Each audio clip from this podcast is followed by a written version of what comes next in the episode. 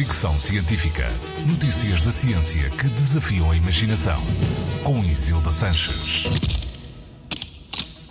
Já são muitos os estudos que falam dos benefícios do contacto com a natureza. Agora, temos mais um, publicado na Molecular Psychiatry, que defende os passeios na natureza como forma de combater o stress em contexto urbano. Estudos anteriores já tinham revelado que a amígdala, uma região do cérebro com um papel central na gestão do stress, é menos ativa em pessoas que vivem no campo do que a de pessoas que vivem em cidades, mas não se percebia o que determinava este facto. Agora, investigadores alemães monitorizaram a atividade cerebral de 63 voluntários saudáveis antes e depois de passearem numa floresta ou num centro comercial em Berlim para perceber melhor o processo.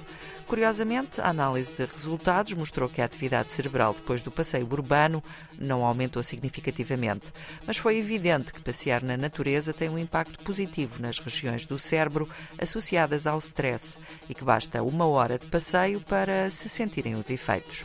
Ou seja, passear na natureza pode diminuir a atividade da amígdala, o que sugere que também pode ajudar a prevenir problemas de doença mental e diminuir os efeitos negativos de viver em ambientes urbanos.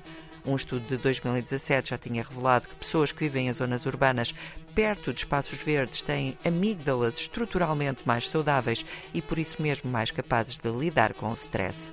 Os autores deste estudo, agora publicado na Molecular Psychology, chamado Como a Natureza Nutre, estão a desenvolver novas pesquisas com mães e crianças que passeiam em espaços verdes, em zonas urbanas e rurais. Fricção Científica.